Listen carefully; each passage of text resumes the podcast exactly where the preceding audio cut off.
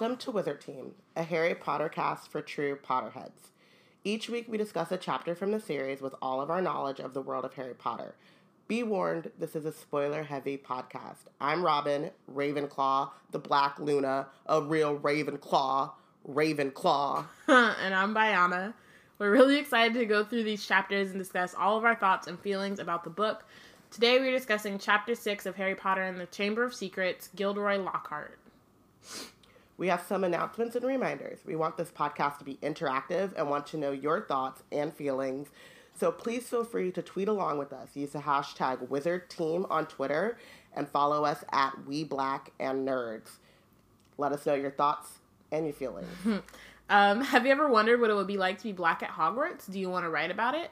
Um, we're working on a project called Hogwarts BSU um, a collection of stories, fan art, etc., illustrating what it would be like to be a Black Hogwarts student. If you would like to submit, you can check out the website for guidelines, um, blackgirlsnerdout.com.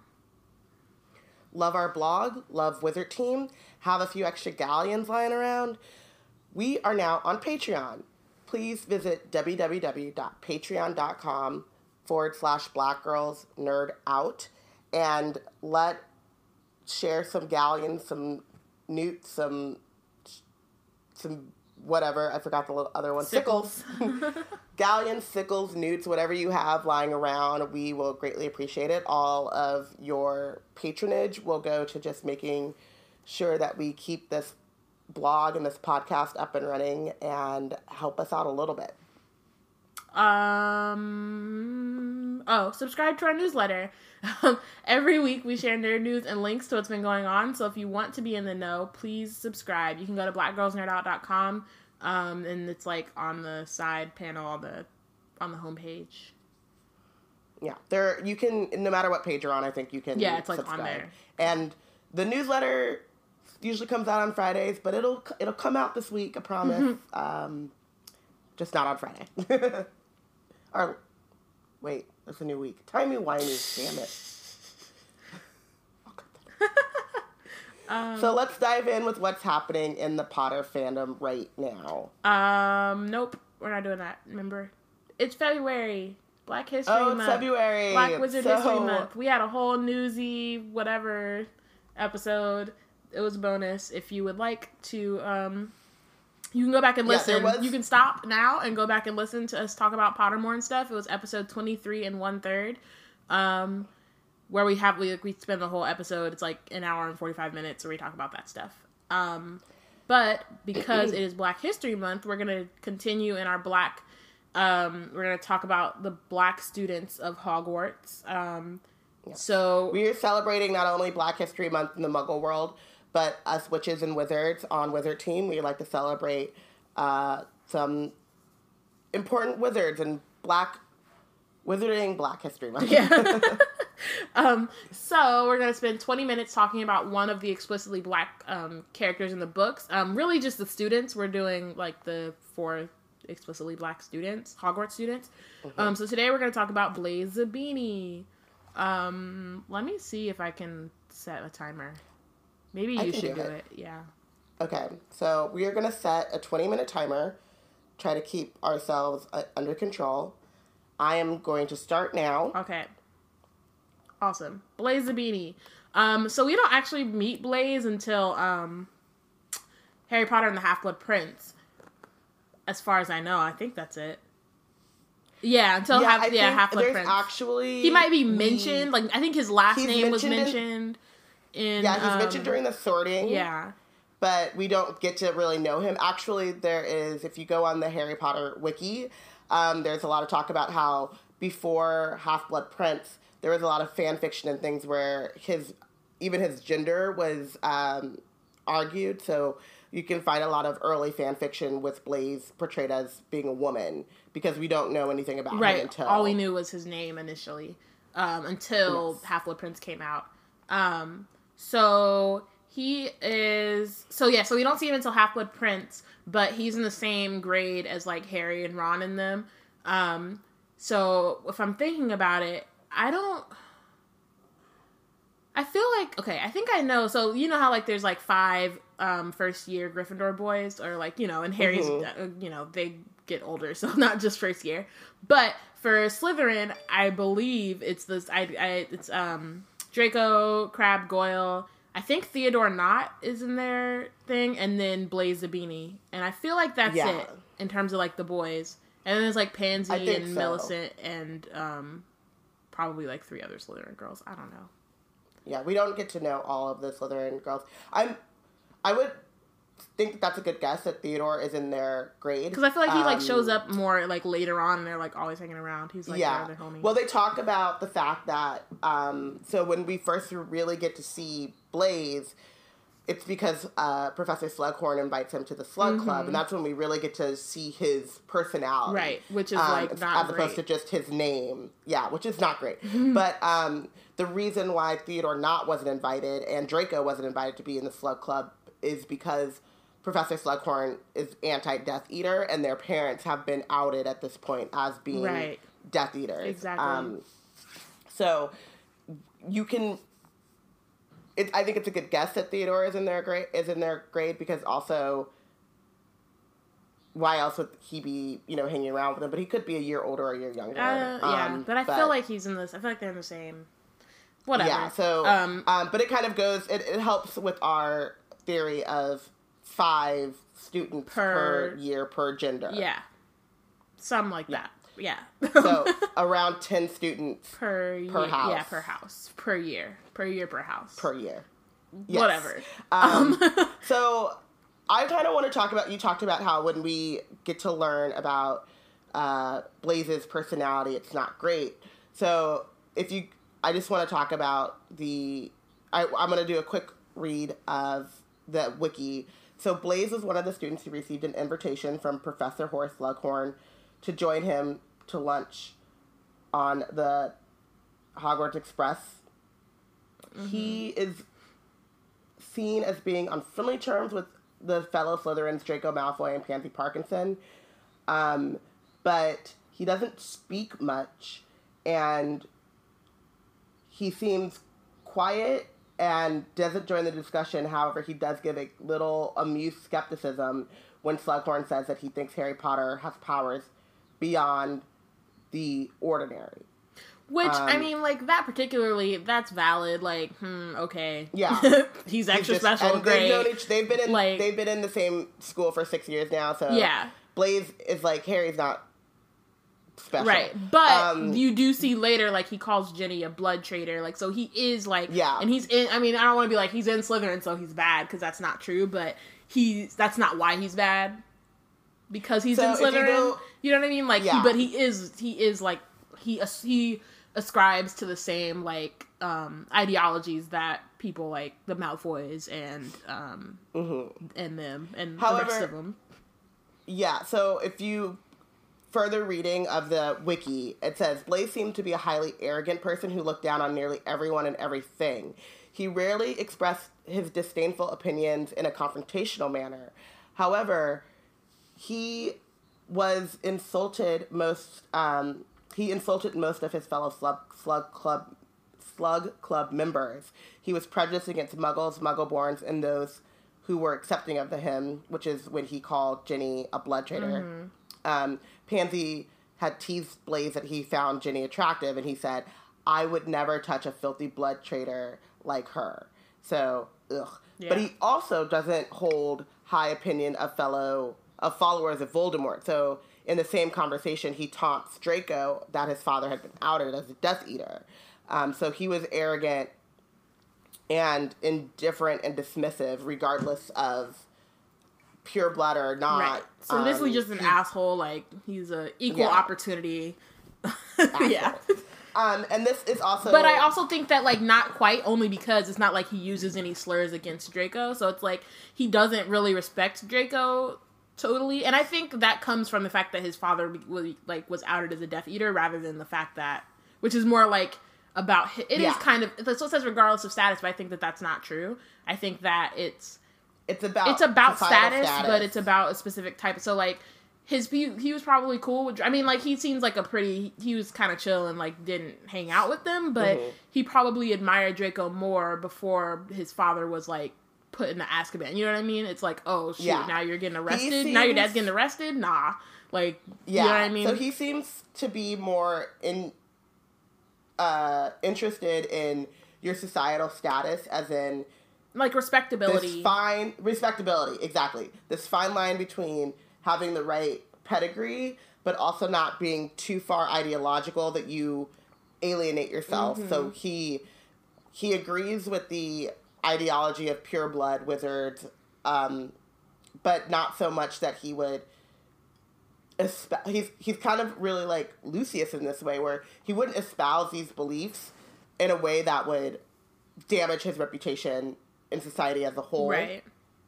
Um, but unlike Lucius, of course, he then he also would not go as far as to join a, a I was going to say white right wing, but that's not. I don't know a fascist group like the Death Eaters. Mm-hmm. Um, so he's never going to go to an extreme.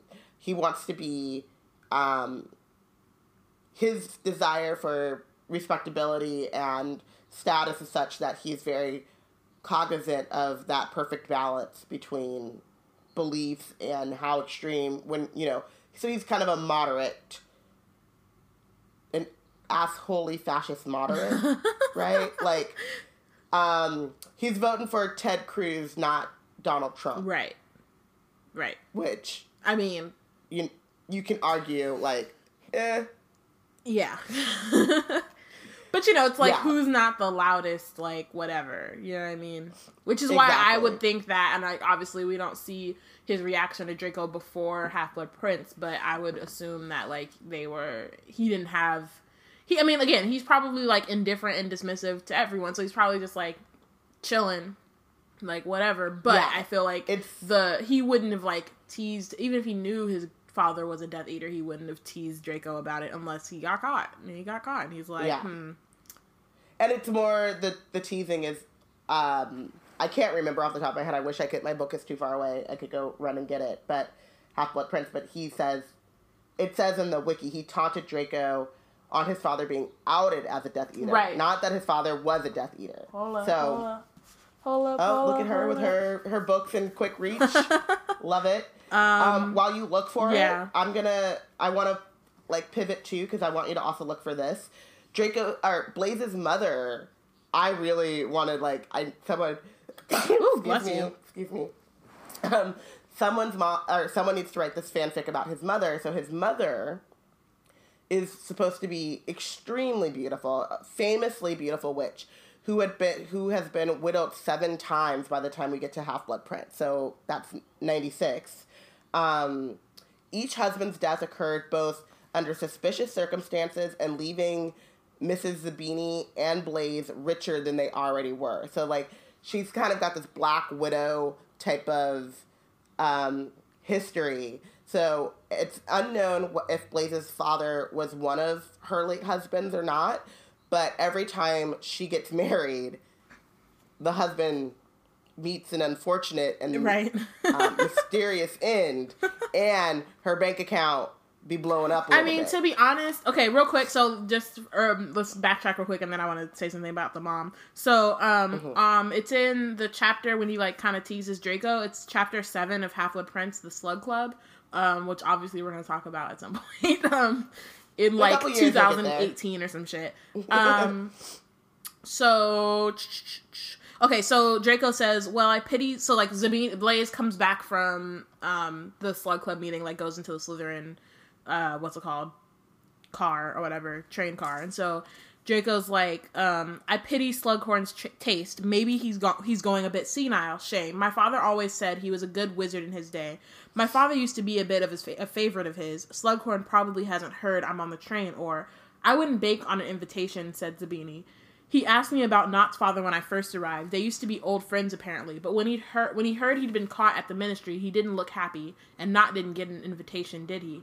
I don't think Slughorn's interested in Death Eaters.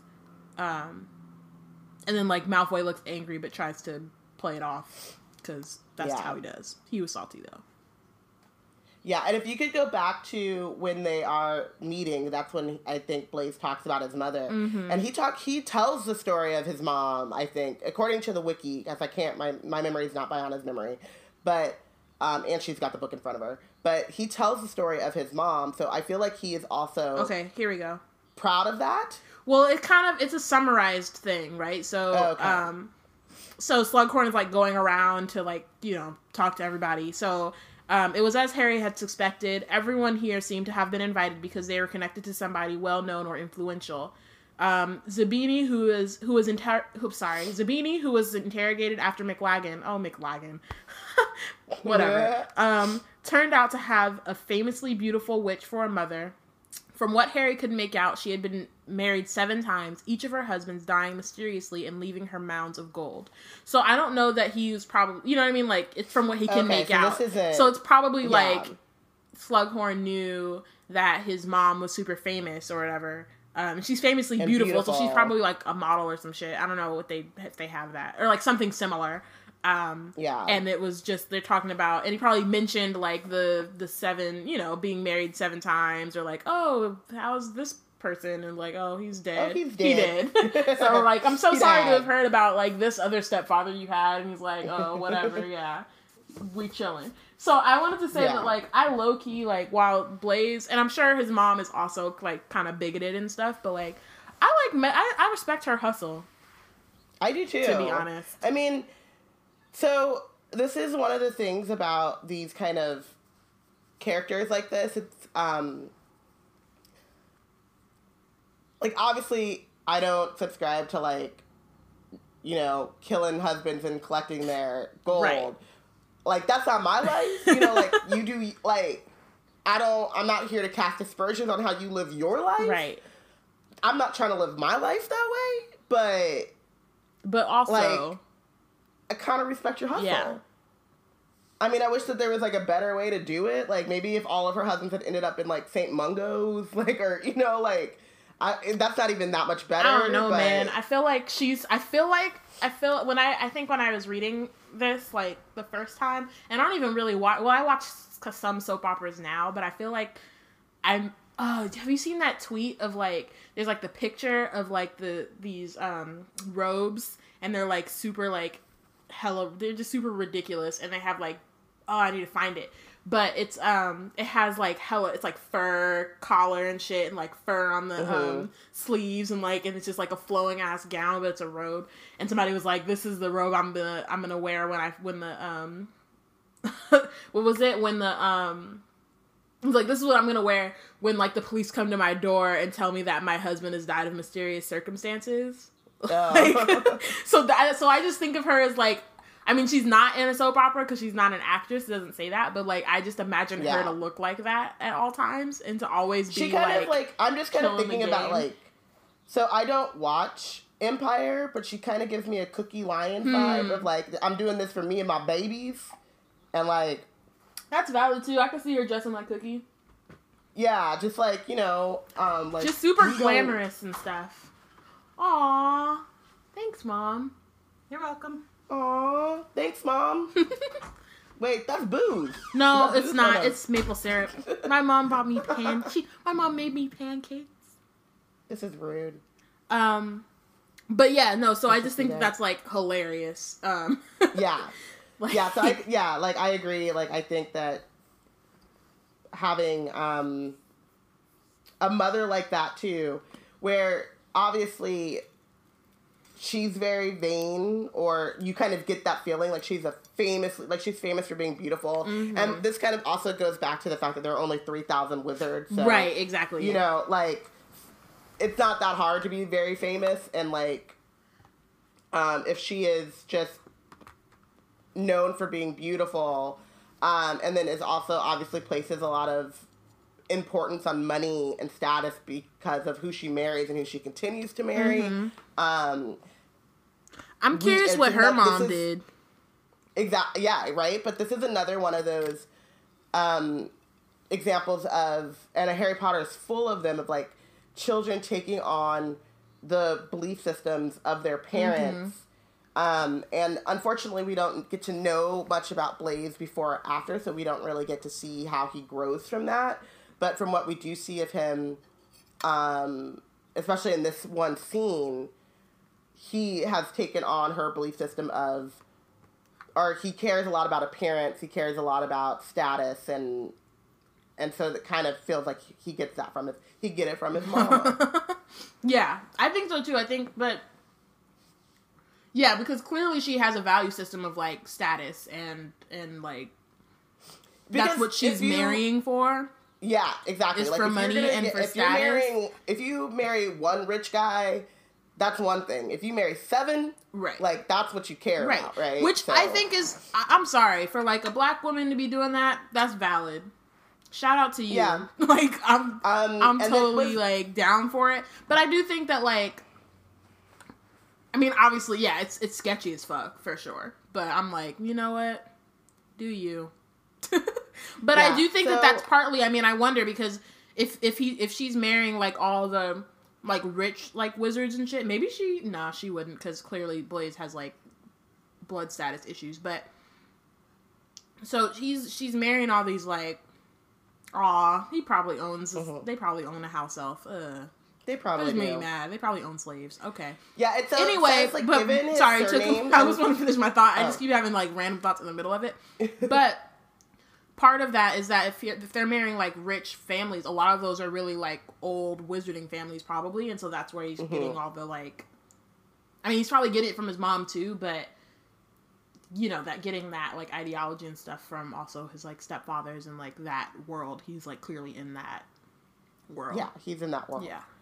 Um, so it also says, given his surname and skin color, because he is described as, let me get back to physical appearance. He was tall, dark skinned young man with high cheekbones and long, slanting eyes that sent a chill into the air. Hashtag so, Bay. Hashtag Bay. So, given his surname and skin color, it's likely that he is of, or at least partially, Italian and African descent, respectively. Right. So, we don't know. Um, also, it's kind of weird because you don't know where Zabini in the line of husbands or whatever comes from. Right, so exactly. it could possibly just be like the last husband or the one that adopted her him mm-hmm. or whatever. Or it could be his dad, but it could be know. his dad, right? But we don't know. Um, but it kind of goes on to that mixture of I don't, I don't want to say like, but yeah, it's like this mixture of multiple worlds, right? Where it's like he's ex- like he kind of gets this exotic exoticism, right? Because his mother is like famously beautiful and they're dark skinned mm-hmm. whatever, but um, has entry into these old places. And it also says in the behind the scenes on the wiki, um, which I, I highly recommend everyone go read the wiki, because even whether or not this is true or not, it's very interesting. It says it's interesting to note that despite their prejudice against Muggleborns, the Slytherins do not seem to have any issues with accepting a wizard of a different skin color as long as he is pure blood. Hmm. So um, that's because of Blaise's acceptance. But also, I wonder if Blaise was of like the Weasley status money wise, would he have the same thing? Right, like would there be So there's like... like all of these different levels to Blaise's privilege or to his entire like identity really. So he's Yes. Which we love to talk about here. um so we have like five seconds. Oh wait. Oh man, I want to talk about him in the movie. Oh, okay. Oh, yes. Well, let's real go. quick. I just wanted to say that like, um, it's interesting because he gets a little bit more time in the movie than he does in the. Well, actually, no.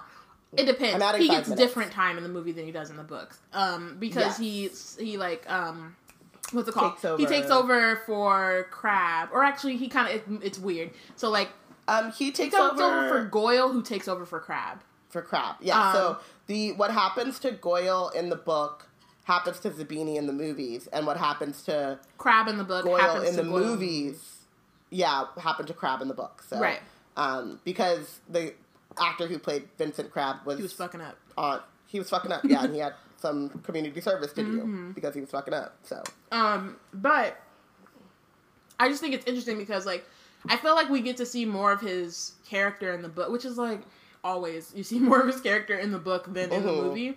Um, he like shows up in. Well, I mean, they do the Slug Club weird in Half Blood in the movie. They don't really like. Yeah. Yeah, they don't. Whatever. We're. They really. I already have feelings about Order of the Phoenix. So. I'm, gonna, I'm gonna let those let the Half Blood Prince yeah, one slide for a little bit. We got some time, um, but I do think it's like it's weird. Yeah, it's just weird because he just kind of sits in the corner, and you're supposed to like know that that's who he is because he's black and he scowls and he like sits with Draco, and that's about it. Whatever.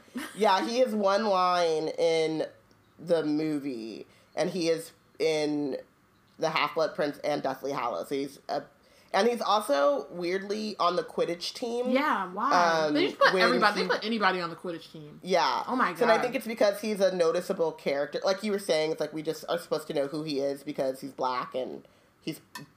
He's attractive, mm. and so obviously he's it's Blaise. Um, I do think though it's also kind of interesting to to think about his portrayal in the. On the one hand, it's like they could have replaced Crabbe or with not True. you know, like Theodore Nott or something. So I do think it's kind of cool that Blaise in terms of the fandom, even though he isn't very um, fleshed out in the books be- until Half Blood Prince, he in fa- in the world of fan fiction and fan art and stuff, he takes on this um, he he becomes a kind of a really cool character, and people will will use him in, in stories and things, even though we don't know much about right. him, uh, uh, including gender for a long mm-hmm. time. But we know that he's dark skinned and um, he's a Slytherin, and he's got a cool name, and he's supposed to be like Fine. attractive. I want to like if I'm not sure if we um, have it, and if you could reach behind you and pull out Sorcerer's Stone um, if we just have his name in the sorting, or if we have. I think it's like something like, and Zabini Blaise was sorted in the Slytherin, and that's and that was the end because he's it. the you know he's a Z. He's a Z. Um, yeah. Let me look real quick. Mm-hmm. Um. Not Slytherin. Not Slytherin. Yeah. So it says yeah. So it's uh, well done, Ron. Excellent," said Percy Weasley pompously across Harry as Zabini Blaise was made a Slytherin. So like not even his race either. Yeah. So it could just be because he has a cool name. Like you don't really know what sometimes what fans connect to um, in terms of characters. But I think that also but... it's not necessarily connection. It's also like we only have X amount of names. That's true. So in fan, so you like you want to make it kind of close enough as possible. So it's like, yeah, I think that's also part of it. It's like you want to make it as close as possible. So let's take all the names we know, even if we only hear them like we see it one once time. or in yeah. passing or yeah. Um, and I kind of get that too with um, because in the chapter which we're gonna need to start going to, uh, we get we get our first introduction, real introduction to Justin F- Filch Fletchy. Uh-huh.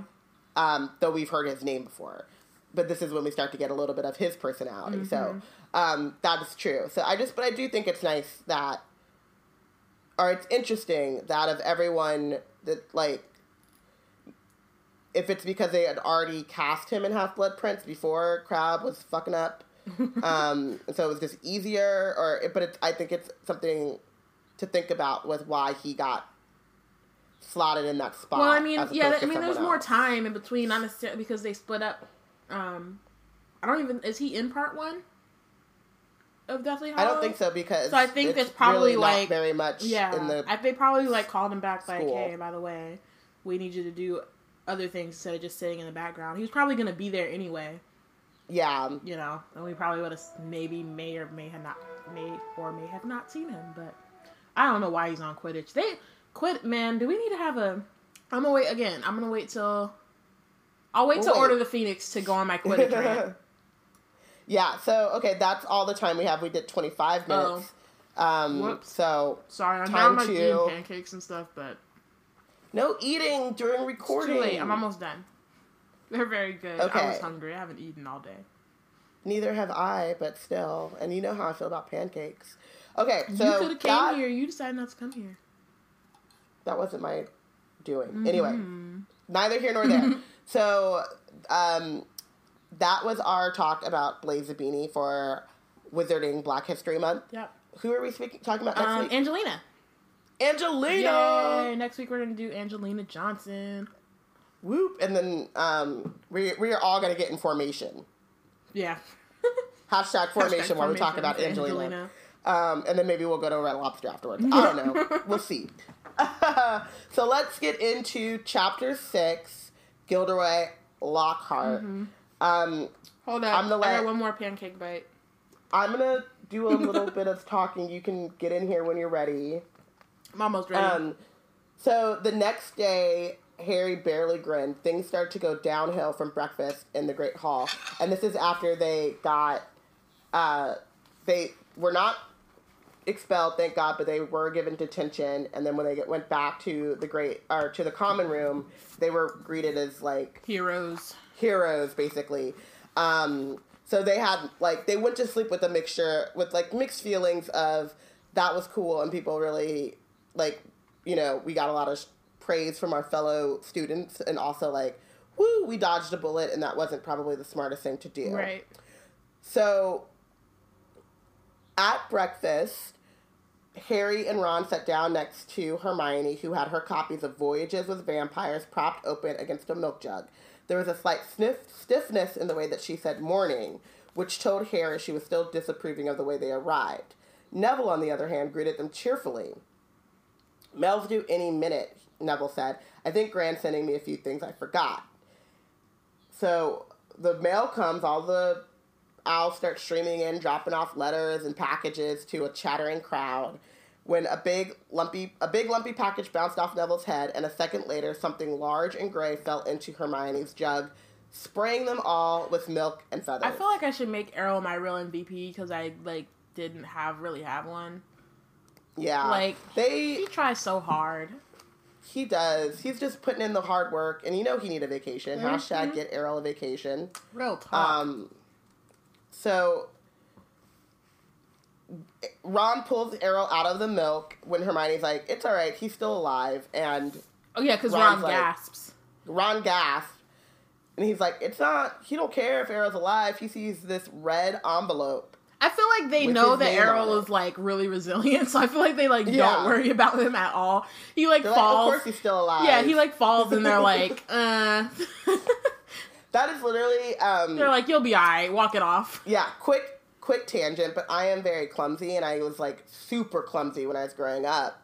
I've gotten a lot better now, but at this point, when I'm at home and it's like me and my and my family, if I fall or they hear me go like ah or something like that, like there's such a delay now in you're right. And it's not even a, it's not even like, oh, are you okay or anything. It's like literally my mom It's like, you all right. Right. Just like letting you know that you're good. Yeah, you're good. Yeah. We're not doing this anymore. I feel like when I was younger, and maybe that's just like a thing in general because I was I was younger, they were like, Oh God, are you okay? Put some ice on it or whatever. And now it's just like, You good. You right. Shake it off. Right. that's hella funny. Another day. Um, and I feel like that's what they do to Errol. They're just like, Yeah, he right he got it. He got it. Right. And like Harry and Hermione are looking at him like, dude, y'all need a new owl. like, I don't know how to say this. I know y'all are poor, but man, this bro gotta like, he needs a vacation. Yeah. He needs to just like chill in the alley. I'm surprised he isn't fed up like like Trevor. Seriously. And, and, Trevor hasn't even gotten that much shit, but like Errol, yeah, man, he's sticking um, with him. So Neville tells, or Harry's like, "What's the matter?" And Ron says, she sent me a howler, and I like how he knows it's Molly. Yeah. Oh yeah. It's not. It's not Arthur. It's it's like Arthur's Arthur. pissed, but it's not Arthur. Only Arthur's Molly would be able would like have the be so pissed that she's like, I'm gonna I'm gonna put this all into this letter. Yeah. I kind of really see too. I'm actually gonna try to look this up if howlers are something that you set out to make or if while writing it you were so angry that oh, it just like yeah. transforms it's like actually a letter won't do exactly Mm-mm-mm. you're gonna we're gonna need to turn this into something right? more they're like and mm, I you would, you done punctured the, the parchment too many times like yeah, i could tell exactly. you wanna yeah So it, it's a magical letter in a red envelope which enchants the written message into the writer's voice, usually at a very high volume. Like I'm curious if like on the other on the front side of that, if like Molly is just yelling at this piece of paper and Arthur's just like cowering in the corner, like oh shit, like mm-hmm. yeah, but also and also yeah, we yeah. Are, and as you know, we're accepting submissions to the Hogwarts BSU, and I would love to see a Black Mama's Howler if anyone comes up with something like that because you know it would have been like Ronald Bilius Weasley. Let me tell you something. Oh, you think you grown? Oh, oh, so you think you grown? Let me tell you what you're not gonna do. like, what you not gonna do? Bro. And I wonder if the howler starts to tilt from side to side like a head nod. Like, so it says um, that the physical temperature of the howler begins to rapidly increase upon delivery, and it will explode if left unopened too long. This mechanism ensures that the recipient will open the howler even though he or she knows that it contains an unpleasantly loud message. Once it's been received, the envelope bursts into flames, leaving only ashes. So that's where Neville comes in with a you better open it, Ron. It'll be worse if you don't. My grand sent me one once and I ignored it. It was horrible. So like Neville's just like looking out for his homie, like, look, bruh, you gonna, you gonna, gonna take this L. Way. You might as yeah. well take it now. you might as well just receive it and just yeah, deal with it. Um so what's called? But Ron's whole attention was fixed on the letter, which had begun to smoke at the corners. Um, open it, Neville urged. It'll be open. It'll be over in a few minutes. Um, Ron stretched out a shaking hand, eased the envelope from Errol's beak, and slid it open. Oh, what if it exploded in Errol's beak? That would suck. Um, Neville stuffed and it just that. Yeah, Neville stuffed his fingers in his ears. A split second later, Harry knew why. He thought for a moment it had exploded. A roar of sound filled the huge hall, shaking dust from the ceiling. It can't help that like they're in the Great Hall, so it's really like echoey and shit. So yeah. it's like even worse than if it was like in a regular room. I yeah, like. I also love. Um, I'm gonna. I'm about to read it, but I love that when he opens it, it doesn't even it starts mid sentence like just and like Molly mm-hmm. is like like the thing has been going off in the envelope already. Right. Like, she, she, just could not wait. Well, I think also so it's just the fact that it, when it goes out, it's just like all you can hear is noise at first. So it's like I can't yeah, even hear what's being said. Your ears have to adjust. Yeah, to that decibel. Stealing the car, I wouldn't have been surprised if they'd expelled you. You wait till I get hold of you. I don't suppose you stopped to think what your father and I went through when we saw it was gone. Miss Weasley's yells, a hundred times louder than usual, made the plates and spoons rattle on the table and echoed deafeningly off the stone walls. People throughout the hall swiveling around to see who had received the howler, and Ron sank so low in his chair only his crimson forehead could be seen letter from Dumbledore last night, I thought your father would die of shame. We didn't bring you up to behave like this. You and Harry could have both died. Harry had been wondering when his name was going to crop up. He tried very hard to look as though he couldn't hear the voice that was making his eardrums throb. Absolutely disgusted. Your father's facing an inquiry at work. It's entirely your fault. And if you put another toe out of line, we'll bring you straight back home. You know, she said ass in there somewhere. It's been edited, right? Because this is still a children's was, book. Yeah, she was. Def- she there said, some cuss words. What she there. actually said was, "We'll bring your ass straight back home." Mm-hmm. Um, and Man. then a ringing silence fell. The red envelope had dropped from Ron's hand, burst into flames, and curled into ashes. I mean, I think, so. man, that's intense. And I think that it's what's really interesting are a couple things. Like, one, the whole, like, the characterization of, I mean, I feel like in these movies they tend to like caricaturize a lot of these um if caricaturize is a word um y'all know what i mean if it isn't um a lot of the characters so with like with molly it's a lot of her being really shrill to being really nice right away so like the moment mm-hmm. in when they when she yells at um ron and the twins for flying the car earlier and in the in the book like um she does go to Harry and she's like super nice but in the but in the movie in the movie she's like even more so she's like I don't blame Harry I don't blame you Harry dear and then goes back to yelling and is like but of course do you are you hungry and then the same thing in the in the um in the movie at in this scene where then she looks to Ginny like oh, and Ginny dear, oh, Ginny dear. thanks for you know what I mean. Congratulations on being sorted into Gryffindor. Like I'm glad that that didn't happen in the book because I feel like that's that's doing a lot, and yeah. she doesn't, and Ginny doesn't need a howler for it. Like that's that's a lot. Yeah. Um, for sure. But I yeah, to I feel like I had something else to say, but you can go first because I can't remember it. Okay, I was just gonna add that I think the characterization of Molly as like being the disciplinarian and um being the one that has to like or I don't know if she has to be the one, but she is kind of the one who disciplines the kids and like makes sure that they understand like the seriousness of what they've done. I think is shown really well with this howler, but it also is kind of it, it kind of upsets me that she's like your father is facing an inquiry at work and it's all your fault. And I understand that she's upset, but it's like it's actually not because the car shouldn't exist in the first That's place. True, yeah. Like, yeah, no one would know about it if not for Ron being so dumb. Mm-hmm. But like, there's this kind of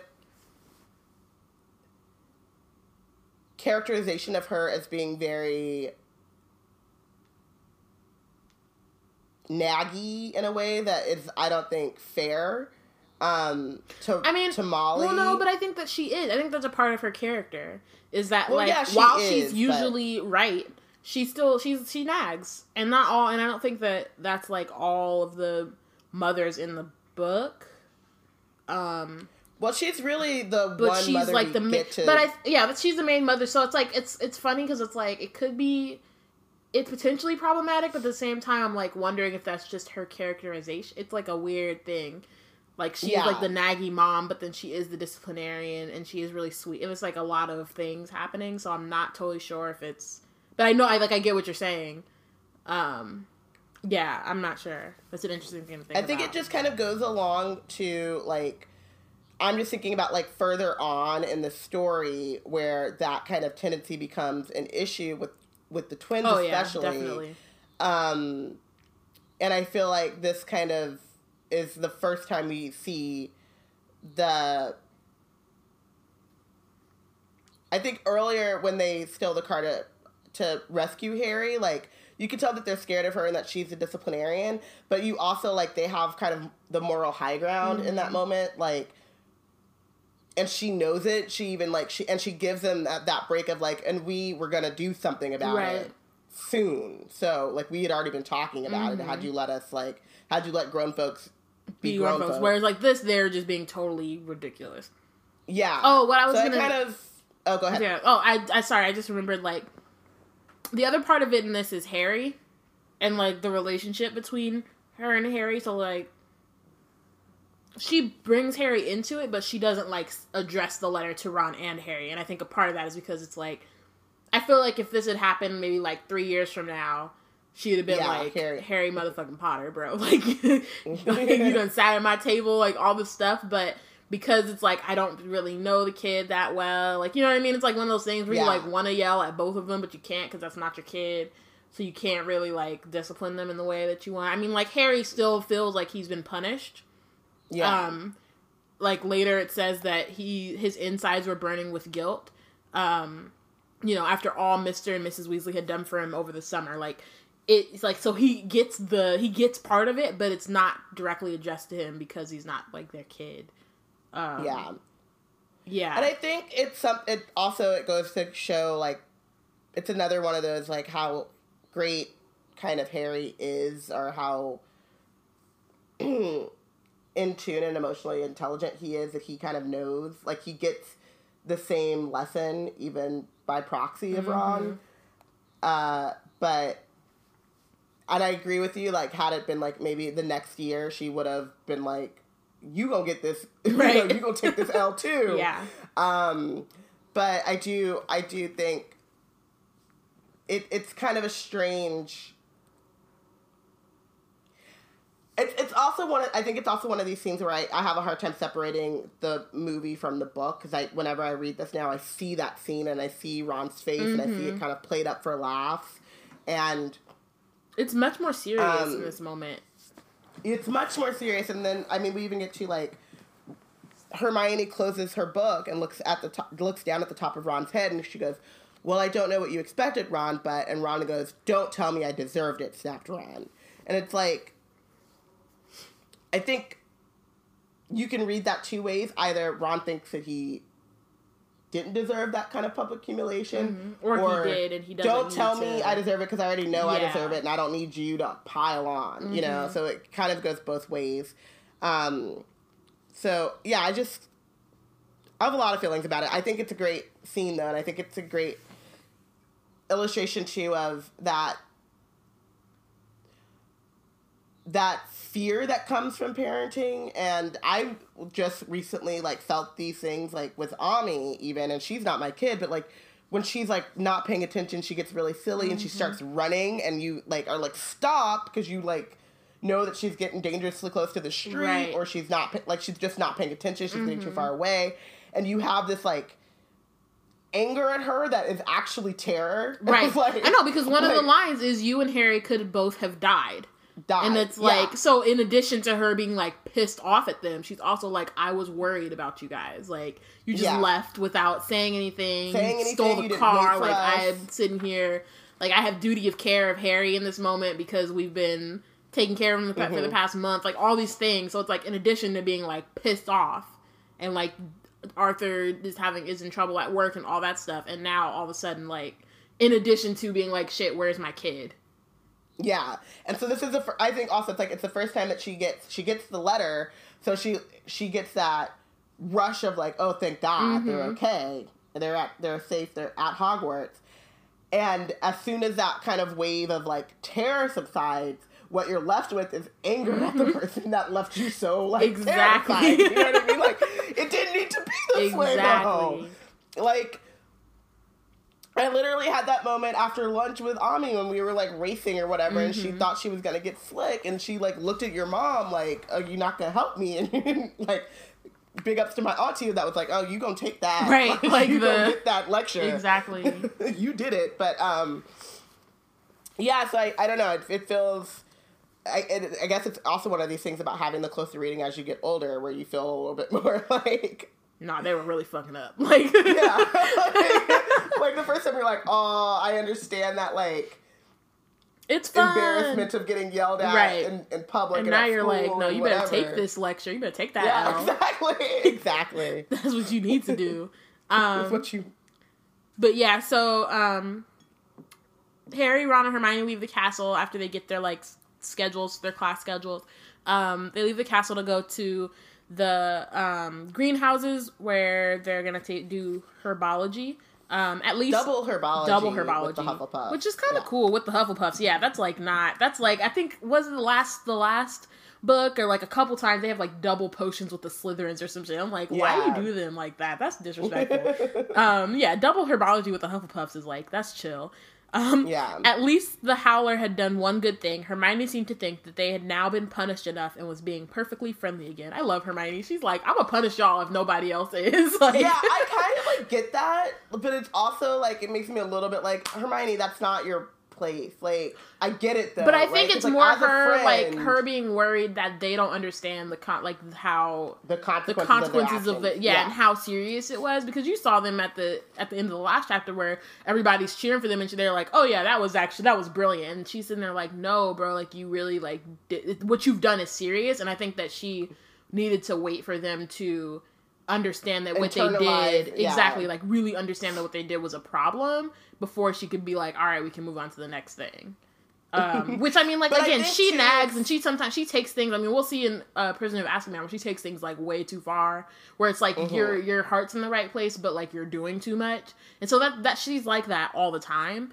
Um, yeah. So it's not to say that like what she's doing is totally right, but that's just like her thought process behind it.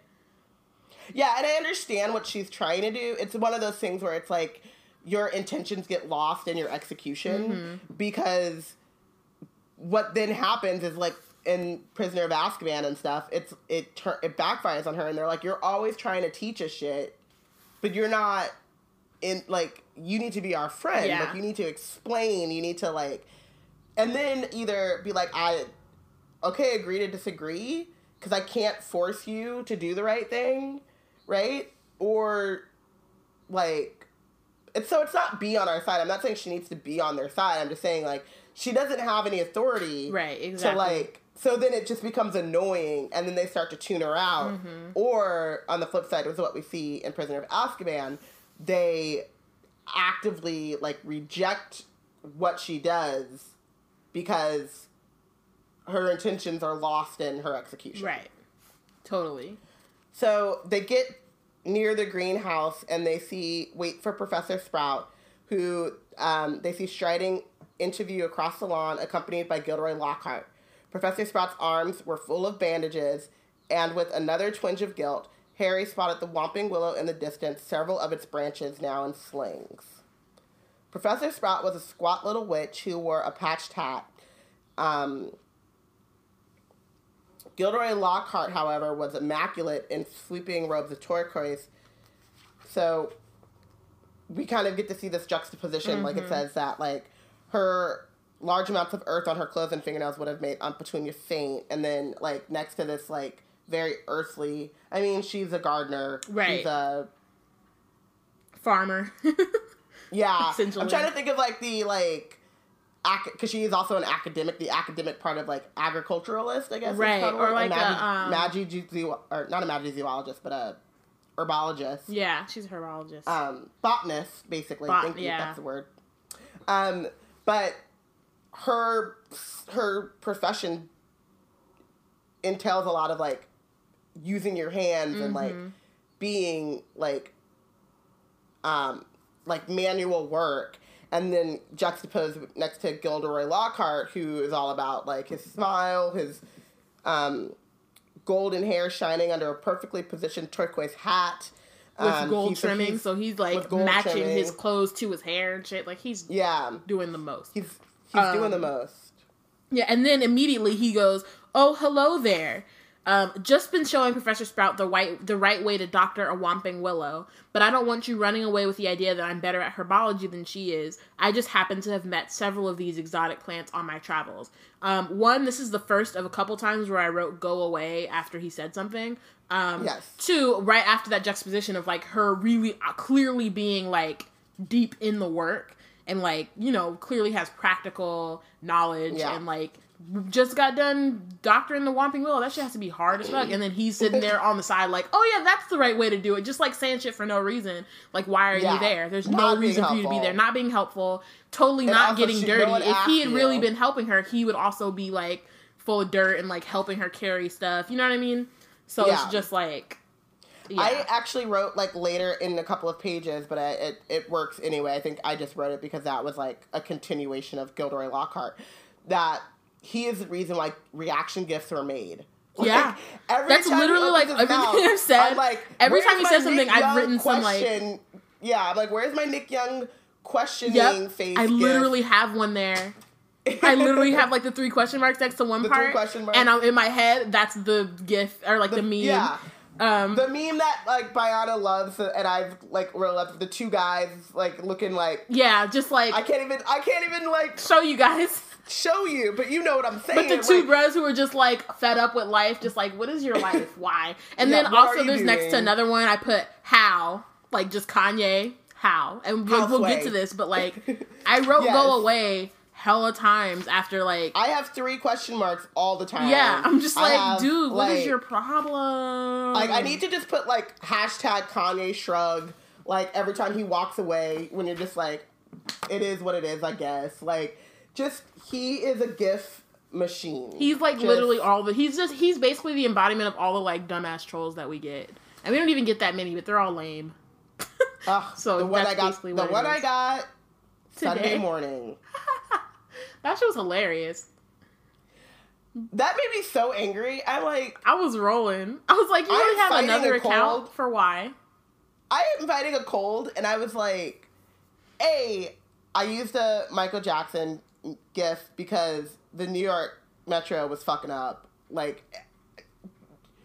this guy doesn't follow me. I don't follow him. I have never, like, I don't know where he came from. But when you use a reaction gif, like it's the like why are you commenting on my reaction and not like or no not even on the reaction on the person giving the reaction and not the actual yeah. like like not like I don't. It was just whatever. We're gonna get back to Harry Potter. Whatever. It was a yeah. lot. We don't have time. Right. I don't want to sully your good working brain cells with that idiocy. um. Woo. Anyway. Um. So, so uh, Greenhouse Three today, chap said Professor Sprout, who's looking distinctly disgruntled and not at all her usual cheerful self. Exactly. Which we will see often when Why? professors have to interact with Lockhart. Mm-hmm. So they um, follow Professor Sprout to the um, greenhouse. Um, Harry was about to follow Ron and Hermione inside when Lockhart's hand shot out. Harry, I've been wanting a word. You don't mind if he's a couple minutes late, do you, Professor Sprout? Like, ugh, go away. Um, judging by Professor Sprout's scowl, she did mind, but Lockhart said, That's the ticket, and closed the greenhouse door in her face. Actually, yeah, I'm going to change my MVP right now. um, there's so much that happens in this like chapter that yeah. I wasn't sure when I finished, but now I know. Um, Harry said Lockhart. Harry, Harry, Harry. Um, Harry says nothing. When I heard, well, of course, it was all my fault. Could have kicked myself. And I'm sitting here like, that was when I used my how, my Kanye how meme. Yeah. Just, and I'm how? I'm sitting here like, what are you talking about? Are you like me and Harry, about? me and Harry are both like, what are you even what? Right. What are you talking about? And he's like, don't know when I've been more shocked. Flying a car to Hogwarts. Well, of course, I knew at once why you'd done it. Stood out a mile. Harry, Harry, Harry. Um, gave you a taste for publicity, didn't I? Gave you the bug.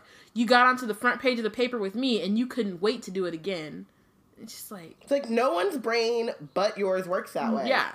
He, and Harry's no like, "Oh no, Professor, see, Harry, Harry, Harry, please stop saying his name, bro. You're killing me. um, I understand. Natural to but want a don't. bit right. Natural to want a bit more once you've had the first taste. And I blame myself for giving you that because it was bound to go to your head. But see here, young man, you can't start flying cars to try and get yourself noticed. Just calm down, all right? Plenty of time for that when you're older. Yes, yes, I know what you're thinking. It's all right for him, but he's internationally he's an internationally famous wizard already. But when I was 12, I was even ju- I was just as much of a nobody as you are now. In fact, I'd say I was even more of a nobody. I mean, a few people have heard of you, haven't they? All that business with Hugh must not be named. All of that. Literally, that oh, that was my Nick Young. That was the question marks. that was when I was just like, dude, he's that he's a nobody. Business. He's Harry Potter. You may, you may have, you may or may not have heard of the business about him killing your parent. I mean, I heard about it, but I don't know if everybody knows right. Only like, a few not, people may not all be have heard of you. Know. I'm like literally Harry is like ten times more famous than Gilderoy Lockhart. That's why it's so like ridiculous. That's what you think. That's, that's what you think. That's why it's so ridiculous. Is Harry is way more famous. But apparently, Gilderoy Lockhart was magical. His best smile. Right. Oh like yeah. Three times. Three times. He's third class or, Order of Merlin. Oh my goodness. It's just like, bro, you're just the freaking like. Not only is he, that's why it's so irritating that he's also a fraud, because he could still be this horrible and still have done all the things that he did. But it's like he's super like he's super conceited. He's like super yeah. um like you're making pushy. me bring up all of these things that I have in my notes later on. Sorry, I'm just I'm like sure yeah, I, I'm just yeah. like he's so like cocky and all of and he's like so pushy and like all these things but then is also not good at what he does. Like how are you all of these things and then also are incompetent? Right? You have to at so least be I, competent if you're gonna be like this if you're gonna be like so this. that is what i like so i wrote this later on um after when we get to his class but it's like he reminds me a lot of those of the like professional athletes that had later got caught cheating like with um performance enhancing drugs mm-hmm. and PEDs and all that stuff, where it's like they were so over the top with their defense of themselves. Like Lance Armstrong literally got people fired, was like giving out lawsuits and doing all this stuff, knowing full well that he cheated. Right. And it's like your ego is so big that you forgot that you're not like, actually good at what you're doing. Exactly. How? You forgot that this is all a big fraud. It's so crazy. Like, calm down. I mean, even this. So this is even worse. So again, so he says, I mean, a few people have heard of you, haven't they? All that business with Hugh must not be named. I know, I know. It's not quite as good as winning Witch Weekly's Most Charming Smile Award five times in a row as I have, but it's a start, Harry. It's a start. I want to punch him in his face. like we were just talking start. about we were just talking about like the whole like bringing up his um like when you said that bringing up his um like what happened to Harry is like triggering trauma and stuff, and so it's like mm-hmm. not only is he bringing that up, which is like okay, people bring but it up, but he's also belittling he... it. Not like you're belittling the fact that his parents were murdered by a dark wizard and that he happened to not have been killed as well. Like, it's not you, that big of a deal. Are you kidding it's me? Not as, it's, it's not as not big as of a deal. Your parents being murdered is not as big of a deal as me winning My best smile. smile in Witch Weekly. Ugh, I hate him. He's it's the worst. a start. It's a start though. Maybe maybe if your best friends die next, maybe if you know Voldemort comes after our Hedwig and he- oh damn it, Robin, I did it to myself. huh. Okay, um, so he gave Harry a hearty wink and strode off. Harry stood stunned for a few seconds. Then, remembering he was supposed to be in the greenhouse, he opened the door and slid inside. Um, so he goes to class, and Professor Sprout, Professor Sprout says, "We'll be repotting mandrakes today. Now, who can tell me the properties of the mandrake?" To nobody's surprise, Hermione's hand was first into the air. Yay, Hermione! Um, oh, Hufflepuffs and Hermione. Look at look at me. Um.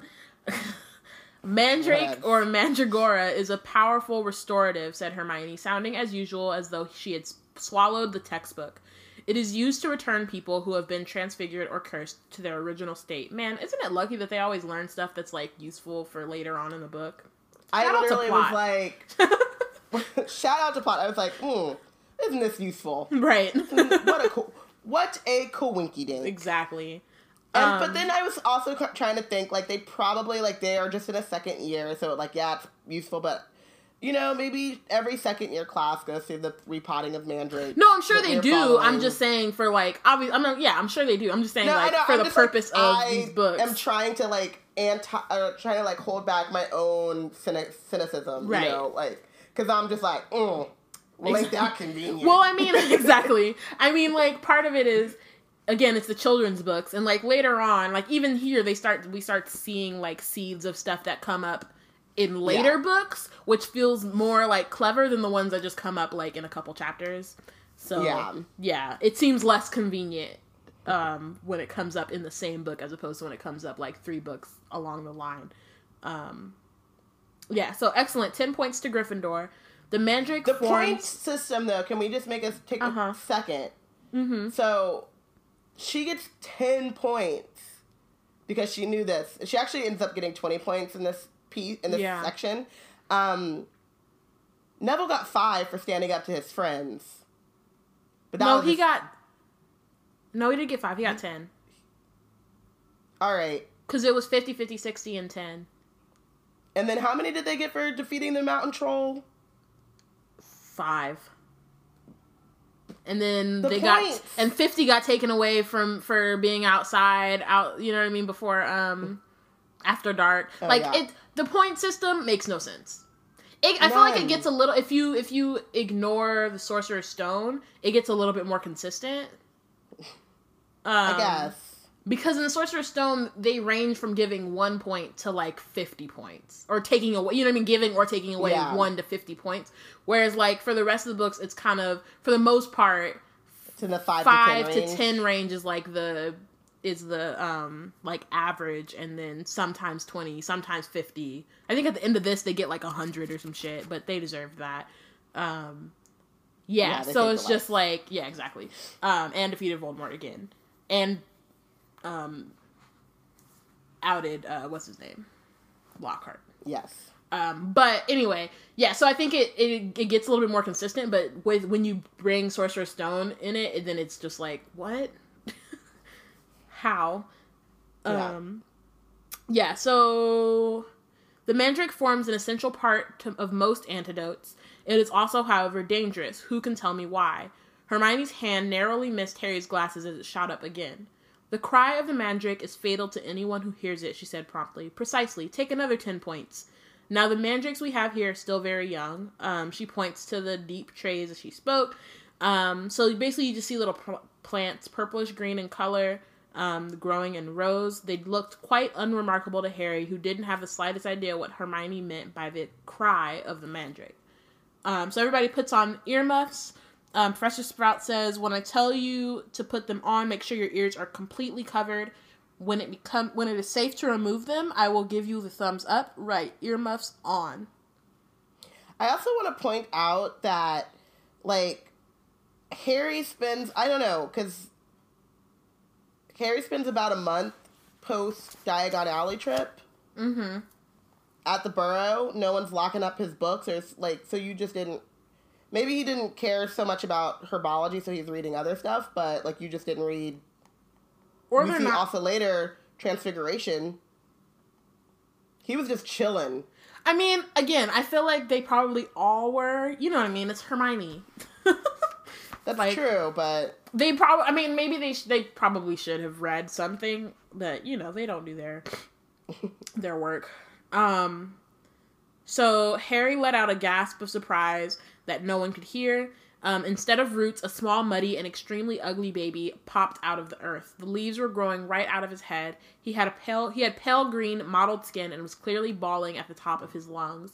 Professor Sprout took a large plant pot from under the table and plunged the mandrake in it, burying him in dark, damp compost until the tufted leaves were visible. Professor Sprout dusted off her hands, gave them all the thumbs up, and removed her own earmuffs. Um, I'm really curious about what they look like. Like, at, do they look like grown men at the end? I know. That would be so I weird. See that. like pull them out, and they're just like these like six foot like dudes yeah. crying and shit. That's actually really hilarious. Um, also, can we take a moment to appreciate the fact that Neville doesn't faint because he's right. He's adept at herbology. Like he knows what he's doing, and putting yeah. on some earmuffs is really simple. Simple, simple.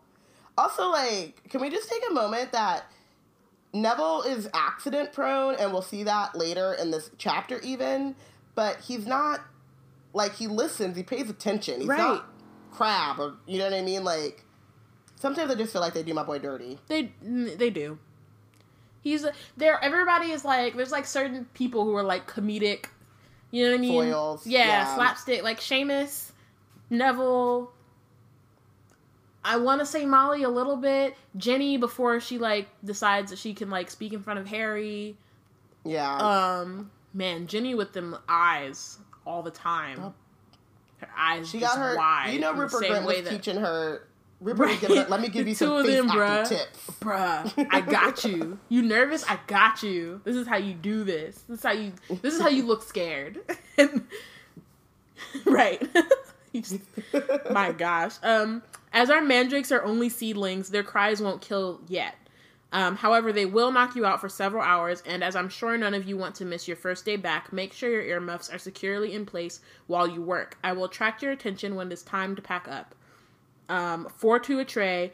There's a large supply of pots here, compost and sacks over there, and be careful of the venomous tentacula. It's teething. Um, magical plants are so weird. Dude, I'm here for it, but like, they're weird. Like she gives a sharp, she gives a sharp slap to a um, spiky dark red plant as she spoke, making it draw in the long feelers that had been inching sneakily over her shoulder. Like what the heck, bro? I love. So and I, you were like, they're so weird. And I'm like, I love magic. No, I mean it's awesome. it's like weird in a great way. Like it's so. It's like it's just weird, but it's yeah, it's awesome. It's like this plant is just like I could just see Professor Sprout being like, "Don't even try it, bro. Don't like, test come me. on, mm. back up." Um, so Harry, Ron, and Hermione are joined at their tray by a curly-haired Hufflepuff boy Harry knew by sight but had never spoken to. Um, Justin Finch Fletchley, he said brightly, "Know who you are, of course, the famous Harry Potter, and you're Hermione Granger, always topping everything." And um, and Ron Weasley, wasn't that your flying your flying car? Um, so that's so it says Ron doesn't didn't smile. The Howler was obviously still on his mind. Um, but I feel like if that hadn't, if the Howler hadn't come, Ron would have been really happy about that. Yeah. Like it's not because you know what I mean. Like each of them gets a specific thing. Yeah. Like you're all known for something, and I think that that's really important to him. But you know, Molly came and shut that down real quick. he was um, like, "Oh yeah, the car. Let's not talk about that." yeah. Whereas, like, if he had come like last night, he'd be like, "Yeah, yeah, it is. Yep, that was me. That was my car." Um. So Justin talks a lot. He talks so Which is much. fine, but he's like a babbler. Um, that Lockhart's something, isn't he? Awfully brave chap. Have you read his books? I'd have died of fear if I'd been cornered by in a te- sorry if I had been cornered in a telephone booth by a werewolf. But he stayed cool and zap, just fantastic. My name was down to, for Eton, you know. Like he just like goes on into like he doesn't even take a breath. Yeah. Um, I can't tell you how glad I am um, I came here instead. Of course, Mother was slightly disappointed, but since I made her read Lockhart's books, I think she's begun to see how useful it'll be to have a fully trained wizard in the family.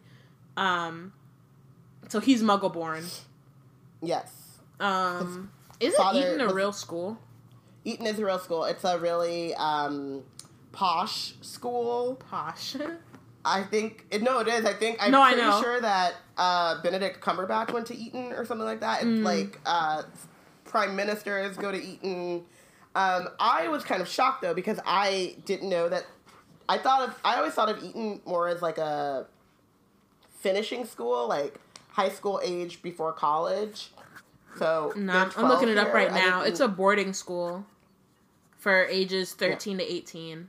So it's like it's like okay. middle school to high school for us here, or pretty much high okay. school. It's like eighth to. I mean, I know that their like grades don't translate the same, but like yeah. if it was here, it'd be eighth grade to like twelfth grade. So basically, um, high school. So basically, high school with like one other year. Yeah. So yeah. I was yeah, so I that kind of stood out to me um, just because of what I know of Eton, but that makes more sense. That yeah, just like a longer, so you get in it, it starts younger than I th- I thought it did. Mm. Um, he does talk a lot. I wonder. The thing I wonder about Justin is, is if if blah, blah, blah, if he is like that with everyone, or if it's because he was partnered with these three in particular. Right. And um, I think is Justin usually, or is that Cormac that is like neck and neck with Hermione for top of the class? Um, that we get later. There's someone who's like, isn't there one student who is like competitive with Hermione about like top of the class? Being like, no, is that am I? I is that so. another book? Okay, seems Sorry. like I'm sitting here like, did I miss Maybe a whole I've, I've, I've a character? confounded that with a whole other book. Yeah, because um, I'm like, I um, don't think so. Hermione doesn't really have competition. Like there are smart people, but then there's Hermione. I feel like yeah, nobody no, else I, does extra like her. Like we would know. I yeah.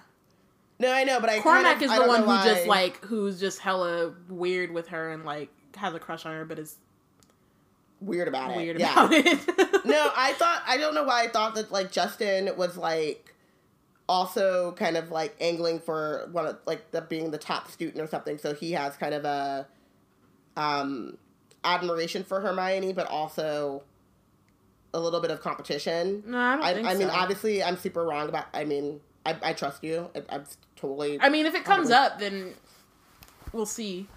Yeah, obviously, but, but um, yeah. So anyway, but my thought was like, I wonder if he's if if he's like this with anyone he meets, like any new Hogwarts student or whatever, just telling them his whole backstory and everything, or if it's because specifically it's these three right who have really made a name for themselves so far at Hogwarts.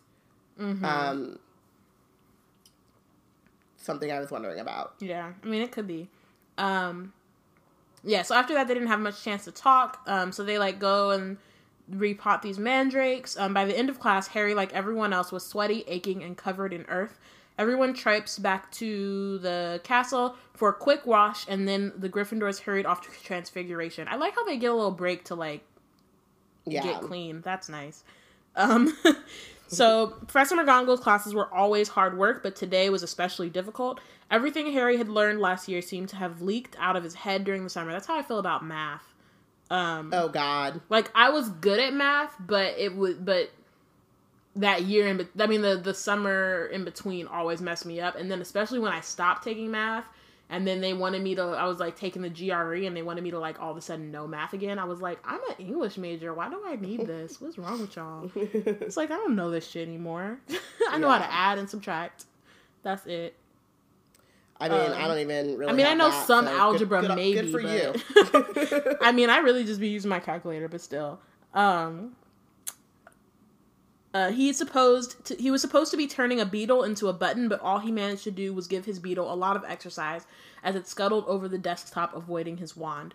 Ron was having far worse problems. He had patched up his wand with some borrowed Spellotape, but it seemed to be damaged beyond repair. It kept crackling and sparking at odd moments, and every time Ron tried to transfigure his beetle, it engulfed him in thick gray smoke that smelled of rotten eggs. Um, unable to see what he was doing, Ron accidentally squashed his beetle with his, with his elbow and had to ask for a new one. Mr. or Professor McGonagall wasn't pleased. I feel like okay, I understand um like obviously he did that to himself and like it's his fault that mm-hmm. his, his wand is broken and everything but like doesn't him not being able to like have a fully functioning wand like fuck up his education like i feel like at a certain point he needs a new wand yeah and, I mean, and they're really letting where... him go a whole year without having like a functioning wand well this is where uh, harry suggested write home for another one because um, it is not good and he's like oh yeah and get another howler back it's weird because they have um like loaner books and loaner like brooms if you're playing Quidditch or you know whatever. I mean, this wand used to be Charlie, so it was already like yeah. struggling anyway. Yeah, it was already like a loaner, but um I think maybe because of wand lore, maybe they that's why they don't have wands and I'm sure like everyone's thinking like you need to get a new wand, but at the same time, it's like if you if you're a teacher and you have that student and you're not even sure like how you know you know like the the financial status of the Weasleys is known as such that they're like I don't want to push it because well, yeah, not necessarily push it, but at least mention or at least have maybe McGonagall or some should write to them like he needs a new wand. You know what I mean? Yeah. Like I understand why Ron isn't doing it. Like he's proud and he doesn't want to get another howler. He's like, um, he said when Harry suggests to write home for another one, yeah, Ron says, like, "Oh yeah, and get another howler back. It's your own fault. Your wand got snapped." Which is like, yeah, it's true, and I'm sure he would get another howler, but I'm pretty sure they would find a way to. He would also get a wand. Like, yeah. So it's partly, it's not just like the teacher's fault. Like it's also Ron's fault for not like. But no, for being too proud to ask for one, but like my whole thing is like it's your education. You need if clearly it's not working you're not going to learn anything if yeah. you can't do transfiguration well, or charms or like we also get to the point later in the book and I think they do this in the movie where it becomes dangerous. That's that what I'm saying. Have like in the next chapter he's going to like he make he his curse like backfires onto him. Clearly that's yeah. not safe and like they need to figure exactly. something out. Um but yeah, okay. So um what have we got this afternoon? Defense against the dark arts, said Hermione.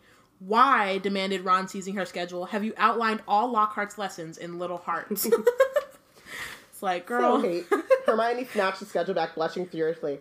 I wanted to bring this up though. I wanted to like pause here for a quick tangent about mm-hmm. teacher crushes and if you've ever had one or had that teacher that you just really loved. Like they were just like obviously like your favorite teacher. Yeah. Because I think that kind of goes there. They to me they usually happen in the same way. Like the teachers that I had crushes on, especially when I was like that age, it wasn't so much a crush as it was like I love their class. I love you know like they it's, so exciting or whatever. And then mm-hmm. how that kind of changes how you how you learn from them because um, we'll see in a second like the normally very logical hermione is like making excuses that she normally like I don't think that she would actually yeah. make otherwise.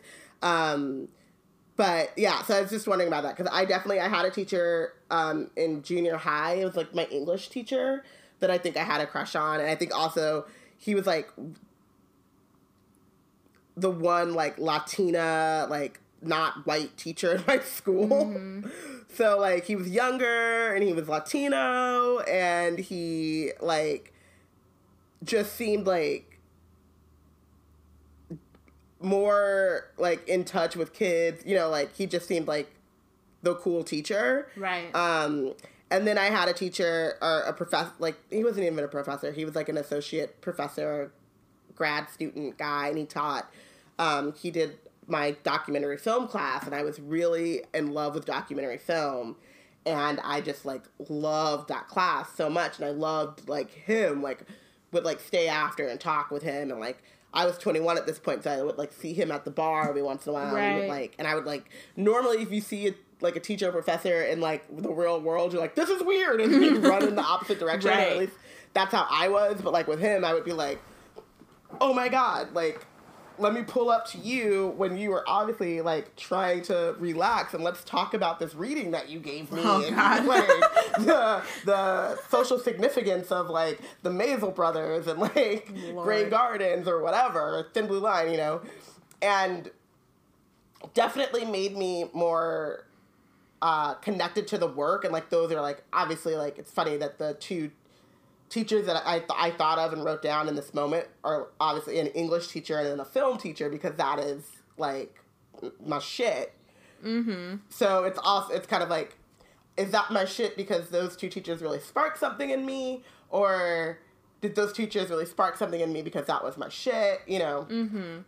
I'm just wondering because I think, um, it's kind of cute later on, but it's also kind of like I mean, it's a little bit different because they weren't frauds. I'm assuming. Yeah. Exactly. So yeah, you know, or like didn't have this huge ass ego. So it's like I think that part of it is like it's kind of like boy band crazes, even though like he's not in a boy band. But I feel like Lockhart would be in a boy band. Um, yeah, but you, everyone you, has that moment. She's this... like in the peak moment. Yeah, but you and like her and Molly. Like, like if like... you think about this, it's like the twelve year old, like the preteens, and the moms. Mm-hmm. are yeah, both in love true. with him, and it's like it's a fun, it's a thing that happens, and so it's like it's weird. Um, but I just was wondering, like, do you think that she? Because at this moment, the way that Hermione is getting her crush on him is through like devout, like she's sitting there reading um, Voyages with Vampires, like she is obviously like really into the work, and when she figures out that he's a fraud, that then goes she's away. over like, it. Kind She's of, but she doesn't figure it out right away. It takes her a lot longer. It takes it her takes. longer than it takes Ron and Harry, and that's because that, and even like, like and I think that that's well, because she um likes him. Like he's cute. Yeah. So I think it yeah. probably started off as like I, you know, he's he's done all these things. Um, his books are amazing, um, all that kind of stuff, and then eventually, like, oh shit, he's like cute too. Mm-hmm. What? Yeah. Okay. So, so they finish lunch and go outside into an overcast courtyard. Hermione sits down on the stone steps and buries her nose in Voyage with Vampires again. Right. Harry and Ron are talking. Is she rereading this book, or is she just still? I think she's it? like in the. She's in the middle of reading, so every time you know, you know. Yeah, I know. You know this life. I you get a second. Life. The first thing you do is pull out that book and keep going where you were. Um, I mean, also, I mean, I wonder how large these books are. They're probably like fairly like long. Yeah. Um, so I mean, she was reading it at breakfast, and now she pulls it out again at lunch. I mean, I think, I, so I think she read figuring... it. Oh. So I think the again is just that like. I could have swore I saw her reading it some other time, but maybe not. That's she was real. reading it at breakfast. While she was reading it, was she reading it when they oh. were at Diagon Alley or no? Maybe no, not. they just bought them then. Oh, I don't know why I felt like it was taking so long. Probably because this book is taking so long to read. Just because we're reading chapter right, it's chapter. taking weeks. I'm sitting here like, you still reading this damn book? It's only been like two pages. yeah. Um, so um, okay, uh, they're sitting there, and here comes a little boy, a little mousy-haired boy, um, clutching what looked like an ordinary Muggle camera. And the moment Harry looked at him, he went bright red. I'm Colin Creevey. I'm in Gryffindor too. Do you think it would be all right? Can I have a picture? A picture, Harry replied blankly. So I can prove I've met you, said Colin. You know, everyone's told me about how you survived you know who tried how you survived when you know who tried to kill you and has disappeared. And a boy in my dormitory said that if I develop the film in the right potion, the pictures will move. It's amazing here, isn't it? I never knew all the odd stuff I could do with magic until I got a letter from Hogwarts. My dad's a milkman. He couldn't believe it either. So I'm taking loads of pictures to send home to him. And it would really be good if I had one of you. Maybe your friend could take it and I could stand next to you and then you could sign it. Um, Colin, one, oh my god, have some chill. Two, um, it's really interesting because he's muggle born. So I'm like, who are you trying to prove that you met him? Like, you send it to your dad. Yeah. Your dad's not gonna know who that is. Like, you could tell him who it is, then your yeah. dad's gonna be like, "All right, cool. I'm a milkman. I don't know all about that. I don't know, I don't know that life." And then you send it to like you show your friends, but your friends are also like in the so it's not like it's that difficult to like go walk up to Harry Potter because you're in the same school of like 300 people. Yeah. Um. So it's a lot. He's just really intense and like he's so adorable. Colin is sweet and he's adorable and like I'm you know, but he's intense. But it kind of reminds me, like, this whole thing reminded me of first year Hermione. Yeah. I've read all about this, and I know all about this, and I know this, and I know this, and be my friend, right. and let's do this, and you can do this, and I read this. You're doing a potion, let's see it, or you're doing a you're doing a, a spell, spell, like sure come yeah. on, but like you less know, cocky, like, but yeah, less cocky, but the same kind of like just super eager and like no like you said like no chill have some mm-hmm. chill but um um okay then of course right after he says that signed photos? You're giving out signed photos potter? Loud and scathing draco malfoy's voice echoed around the courtyard. He had stopped right behind colin flanked as he always was at hogwarts by his large and thuggish cronies crabbe and goyle everyone line up harry potter's giving out signed photos no i'm not shut up malfoy you're just jealous, piped up Colin. Like, don't do it. Um, just don't do it. Um, jealous, said Malfoy, who didn't need to shout anymore. Half the courtyard was listening in. Of what? I don't want a foul scar right across my forehead, thanks. I don't think getting your head cut open makes you that special myself. You're totally jealous, Draco. Like, so don't play yourself. You're playing yourself. Um, eat slugs, Malfoy said Ron angrily. Man, so that's so funny because that's how he says it in the um in the book in the, in the, movie. in the movie, and that's when he. But at least he says it after. um Like he doesn't curse. He's provoked Malfoy in this more, moment. He just says yeah. it. You know what I mean? As opposed yeah. to in the movie where that's when he like pulls out his wand. So now I'm curious what he says. And I mean, it's a next chapter, so we'll see. But we'll see. I don't remember. I hate how it like messes up my memory, memory of, of, the like book. the book, the movies, especially because they're not as great. Ugh. Um, be careful, Weasley sneered, sneered Malfoy. You don't want to start any trouble, or your mum, your mummy'll have to come and take you away from school. If you put another toe out of line, a knot of Slytherin fifth years nearby laughed loudly at this. I mean, to be honest, I feel like even if I wasn't a Slytherin, I would have laughed at that moment. Yeah, that's like, like a quintessential like. It's yeah, like you, real. It's like got... not funny, but it is. You know what I mean? Like if you're a kid, that's hilarious. You know what I mean? Whatever. Yeah. Um. Weasley, I mean, but then he goes straight funny. to being yeah, but then he goes straight to being and back to being himself.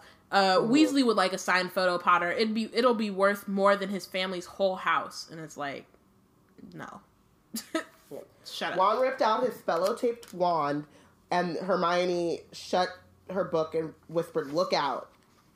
And What's all, oh, of course. I What's wanna, wait, wait, wait, wait. Oh, I just want to put out point out great plan number five by Ron Right. Because, because were you just got out of a class where your wand was literally useless. Yeah. He's forgetting. I feel yeah. like I feel like it's gonna take a minute to like learn how to not rely on your wand after being taught for so long to rely on it. Yeah. But yeah, not a great plan. Um, and here comes this motherfucker. This bro. What's all this? What's all this? Who's giving out signed photos? Go away. Go away. Um, Harry started asked. to speak. We meet again, Harry. right. Oh, sorry. Um, it's fine. Um, pinned to Lockhart's side and burning with humiliation, Harry saw Malfoy slide smirking back into the crowd. Come on then, Mr. Creevey, said Lockhart, beaming at Colin. A double portrait. Can't do better than that, and and we'll both sign it for you. Like, what? No. Who are you and why? Right? Um, Who are you so and why? Colin took the took the cam took the photo um, as the bell rang behind them, off you go, move along there, Lockhart called to the crowd as he set off back to the castle with Harry, who was still who was wishing he knew a good vanishing spell, still clasped to his side. Let him go. like I'm so irritated. Why you gotta drag him places? He's a little kid. Leave him alone. A word to the wise, Harry. I covered up for you back there with young Creevey. If he was photographing me too, your schoolmates won't think you're setting yourself up so much. Go the fuck away. Let me just say that handing out signed pictures at this stage in your, of your career isn't sensible. It looks a tad big headed, Harry, to be frank. Like what? What do you think you what look career? like? Career. First of all, like... career. Second of all, what do you think you look like? Right. There may be well, there may well come time when, like me, you'll need to keep a stack handy wherever you go. But I don't think you're quite there yet. Like, shut the front like, door. What? what? You keep a stack of signed photos handy? What? Like, what is wrong with you? Like, that's not normal, sir. Yeah. That is not normal. Um, Harry, so they get to the classroom.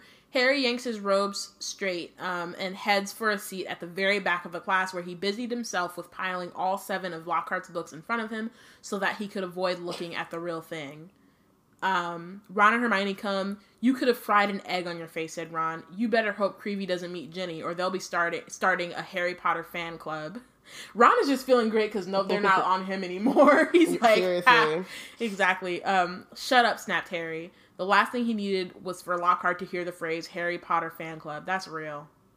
And He'd have been like, also "What, Harry? You're starting a fan club? Best not do it just yet. Like, just."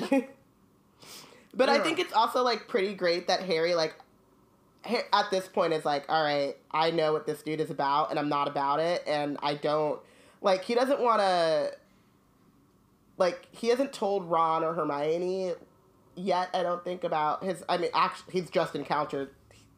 He's just had these encounters with Lockhart, but like, he's already like, all right, my my goal here is to stay as far away from this dude as possible. Mm-hmm. like, I want to escape his notice as much as I possibly humanly can. Exactly. Um. So when the whole class was seated, Lockhart clears his throat and um, loudly, and silence falls. Um, he reached forward, picked up picked up Neville's copy of Travels with Trolls, and held it up to show his own winking portrait on the front. Me, he said, pointing at it and winking as well. Gilderoy Lockhart, Order of Merlin, third class, honorary member of the Dark Force Defense League, and five-time winner of Witch Weekly's Most Charming Smile Award. But I don't really talk all about that award, right? But I don't talk about that. What you literally just talked about it, and this is actually the second time you've brought it up in one chapter. I didn't get rid of the Bandon Banshee by smiling at her. Like, shut. I hate him. Can we just take a second too to shout out um, Kenneth Branagh? Who yeah. just kills the, the role. smile, the like.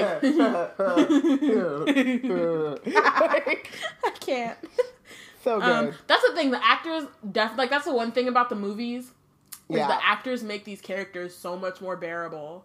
Yes. Like as much as like there's so many things that can be said about the movie and how they're like not as good as the books, but the actors definitely helped me. They like did a great job. Yeah.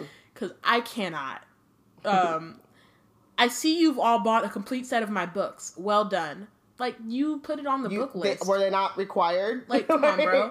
I thought we'd start today with a little quiz. Nothing to worry about, just to check how much how well you've read them, how much you've taken in. Um, you have 30 minutes. Start now. Harry this looked, quiz, though. It's horrible. Harry looked down at his paper and read 1. What is Gilderoy Lockhart's favorite color? 2. What is Gilderoy Lockhart's secret ambition? 3. What, in your opinion, is Gilderoy Lockhart's greatest achievement to date? On and on it went over three sides of paper, right down to 54. When is Gilderoy Lockhart's birthday, and what would his ideal gift be? Are you kidding me? Um, some chill would be my ideal gift for Gilderoy Lockhart. Yeah. I would like to give him all some chill. yeah. Um so Lockhart collects the papers. Tut tut. Hardly any of you remembered what my favorite color that my favorite color is lilac. I say so in in Year with the Yeti, and a few of you need to read Wanderings with Werewolves more carefully, I clearly state in Chapter 12 that my ideal birthday gift would be harmony between all magic and non magic peoples, though I wouldn't say no to a large bottle of Ogden's Old Fire Whiskey. My thing is, is like, these are books about how you defeated some, like, you know, magical dark creature or whatever. So I feel like they would think for defense against the dark arts that they would need to focus more on like the techniques of how that happened and not what your birthday present would um, be. Bayana? Yeah. I feel like you're trying to reason. Oh. And use logic. You're right. My bad. Who? What? Why would I do that? With Gilderoy Lockhart? That doesn't make sense. It doesn't make no sense. Yeah, you you're correct. Um, he gave them another roguish wink. Ron was now staring at Lockhart with an expression of disbelief on his face. Seamus Finnigan and Dean Thomas, who were sitting in the front, were shaking with silent laughter. Hermione, on the other hand, was listening to Lockhart with rapt attention and gave a start when he mentioned her name. Um, but Miss Hermione Granger knew my secret ambition is to rid the world of evil and market my own range of hair care pro- potions. Good girl. In fact, full marks. Where is Miss Granger? So of course, like Hermione won because she takes in everything. She probably has a photographic memory, so she probably just, you know what I mean? Like, yeah. She read that shit and she was like, "Oh yeah, I know this." Um, excellent, quite excellent. Take ten points for Gryffindor. So then he switch. He changes, switches gears. Um, he lifts a large covered cage onto his desk. Um, now be warned, it is my job to arm you, arm you against the foulest creatures known to wizard kind. You may find yourselves facing your worst fears in this room. Know only that no harm can befall you whilst I'm here. All I ask is that you remain calm. Um, so, in spite of himself, Harry leaned around his pile of books for a better look at the cage. Lockhart placed a hand on the cover, and Dean and Seamus had stopped laughing because they were they're like, um, oh, okay, what's happening? Okay, now it's time to pay attention, right? So right. Neville is cowering in his front row seat. I must ask you not to scream, said Lockhart in a low voice. It might provoke them. And the whole, as the whole class held its breath, Lockhart whipped off the cover. Yes, he said dramatically. Freshly caught Cornish pixies. Seamus, Seamus Finnigan couldn't oh. control himself. He let out a snort of laughter that even Lockhart couldn't couldn't mistake for a scream of terror. Yes, he smiled at Seamus. Well, they're not they're not very dangerous, are they? Seamus choked. Don't be so sure, said Lockhart, waggling a finger annoyingly at Seamus. Devilish, tricky little blighters they can be. The pixies were electric blue and about eight inches high, with pointed faces and voices so shrill it was like listening to a lot of budgies arguing, which I don't know what that means, but I feel like you know nails on a chalkboard, shrill voices. Right. The um, moment the cover had been removed, they started jabbing and rocketing around, wa- rattling the bars and making bizarre faces at the people nearest them. Right then, Lockhart said loudly, let's see what you make of them. I'm like, you didn't even want to teach them a spell first or like explain yeah. what Cornish pixies are, what they do, why they're uh, useful, the why they're to... not useful, where they can be found. Like teach a damn class of where you just unleash some creatures yeah, in the classroom. So, and this goes back to so like even if like, he wasn't like a fraud and could put them all away, like he's a terrible teacher. Yeah, because he's just like released all of these. Um, yeah, he's all for like on... the shock and the awe of it. He's just like, look, yeah. there's pixies. Oh no, they're loose. Like that's it. like, dude. And this is like comes back to later. Um, so we can just like roll through this, but mm-hmm. he two of them seize Neville by the ears and lift him into the air and hang him on the chandelier. Um, Come on now, round them up, round them up. They're only pixies, Lockhart shouted. He rolled up his sleeves and brandished his wand and bellowed, Pesca pixie pestronomi, which. No. No. It had absolutely no effect on. As one of the pixies seized his wand and threw it out the window, Lockhart gulped and dived under his own desk, narrowly avoiding being squashed by Neville, who fell a second later as the chandelier gave way. The bell rang, there was a mad rush towards the exit, and in the relative calm that followed, Lockhart straightened up, caught sight of Harry, Ron, and Hermione, who were almost at the door, and said, Well, I'll ask you three to just nip the rest of them back into the cage. And he swept past them and shut the door behind him. Can you believe him? roared Ron as one of the remaining pixies bit him painfully on the ear. He just wants to give us some hands-on experience, said Hermione, no. immobilizing two pixies at once with a clever freezing charm and stuffing them back into their cage. And that goes to where you were saying, and I even wrote down, I'm like, that might have been true had he taught some like right some actual class, like some learning or teachable some kind of useful spell, something. Here's like Hermione obviously knows or... how to use a freezing charm, and she's and like they probably all do. But in that moment, there's chaos. There's no like, yeah. okay, here's some clever things. This is what you should do. Whereas or like here's Hermione what you expect to... when they when you have a bunch of pixies like loose, right? right? If you find yourself in a swarm of pixies, this is what you should expect, and therefore you can like search the Rolodex of your brain exactly of what spells might be useful. Like Hermione can do that because she's Hermione, but other people yeah. can't do that without like warning. and you shouldn't and you shouldn't have to be Hermione to exactly. be able to succeed in this kind of that's why you're teaching right it's supposed to be a safe environment where you can make mistakes and be okay but also where you're given a little bit of a heads up or mm-hmm. a boost because the idea is that in the real world and harry says this later um, when they start the da like you're not in a classroom and so you do need to think quickly on your feet right and no one's going to give you like a full breakdown of what to expect but you need to have that time in the classroom with a full breakdown of what to expect so that when you are out in the wild you can think on your feet. Exactly. Right? Like you need to have that balance. Mm-hmm. so um, um hands on said harry hermione. He didn't have a clue what he was doing. Rubbish said hermione. You read all his books. Look at all the amazing things he's done. He says he he's says done. he's done ron, ron muttered. and this is the first um, allusion to the fact that he doesn't know what he's doing yeah, from the students. So like mm-hmm. we have these like annoyed looks, but like teachers are obviously most of the teachers besides Gilderoy are professionals and they're not going to badmouth a professor in front of students, right? Exactly. But we kind of have gotten this illusion from Professor Sprout, like this dude is annoying and he doesn't know what he's doing and he talks a lot, but he's not he doesn't say anything. Mm-hmm. This is the first time from Ron that we get uh something ain't right and he says he's done all these things, but look at the way he couldn't even handle pixies. Exactly. So, and that's what um, I'm saying. Like they're just like even Seamus like laughing, like that's still valid. They're not. He didn't let loose like a boggart. He yeah. let loose uh, some pixies. That should be yeah. really easy for a professor to like get rid of. Yes, and like the fact that like someone like Seamus who, um, he's half right. So like, but he's grown up like knowing um, the magical world is mm. like they're not dangerous means that like they're known to not be dangerous, right? right? Like and like if you find one pixie, then you're probably like, all right, bro, like you gotta go. But if it's yeah. like a whole cage full of pixies, a what you gonna do? Yeah, like come on now. And that goes back to my thing about him. Like, yes, you're a fraud, but you're not like what you you have bought into your hype so much that you didn't even take the time to be like, all right, let me at least give a cursory illusion that I have some of these skills. Right. Right? Like, yeah, you don't need to go um like you're a fraud and so that you don't but you don't need to release a, like you said a boggart or vampires or even a yeti into the classroom. You just need to be able to prove to these 12-year-olds that you can handle yourself with some pixies. But yet, you're too wrapped into your fame and to your own hype that you don't take the time to learn that rudimentary like freezing spell right. or whatever.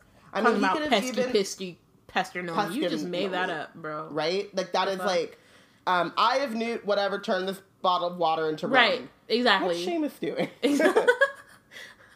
so, who was your MVP for this chapter? Um, Professor Sprout. I initially Correct. didn't have one, but this chapter is pretty long, so I think initially I was like, I'm gonna just say Hermione because, like, when in doubt. But actually, Professor Sprout, like going back into it, you know what I mean? Yeah.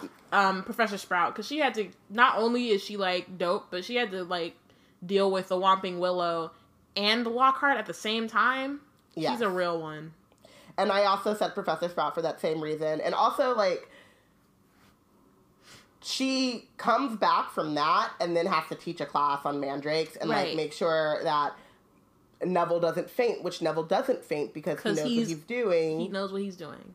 And she's a good teacher. Mm-hmm. Um, hashtag movie shade. So, right. uh, who did you bench? And Lockhart. Duh. For, for all of the reasons. All of the reasons. Out. Um, like, duh. Yeah. And I also want to like point out a quick like, if he hadn't have pulled Harry aside before herbology and done that nonsense. If he hadn't have shown up when Colin was asking for his autograph and made matters worse, he still would have been benched for that bullshit class. Yeah. If he had known how to handle the pixies, he would have been benched because that damn hair out of herbology and doing all that other bullshit. Yeah, like, but my thing is like, even if he had he had been cool with everything, it, that quiz is really the main thing. The, and the quiz, like all that yes. other stuff made me angry, but the quiz, yo, like what kind of no. No, absolutely not.